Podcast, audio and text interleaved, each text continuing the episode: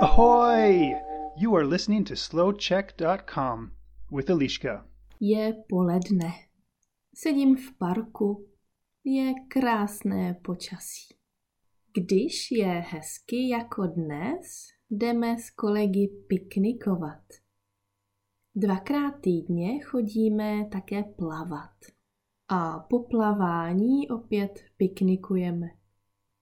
Většina lidí pracuje od půl deváté do pěti odpoledne. A když pracuješ takto od rána do večera, potřebuješ polední pauzu. Během polední pauzy někteří lidé chodí nakupovat, někteří lidé chodí do fitness centra nebo do bazénu, jako já. Někteří lidé obědvají v autě a jiní zase piknikují. Také záleží na počasí. Jsou lidé, kteří rádi jedí rychle. A tak je jejich pauza krátká, třeba jen 45 minut. A pak jsou lidé, kteří raději jedí v klidu nebo jdou cvičit, jedou domů a podobně.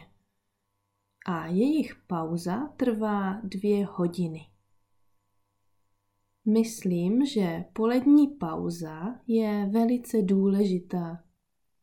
Pracovat sedm a půl hodiny denně bez pauzy není možné.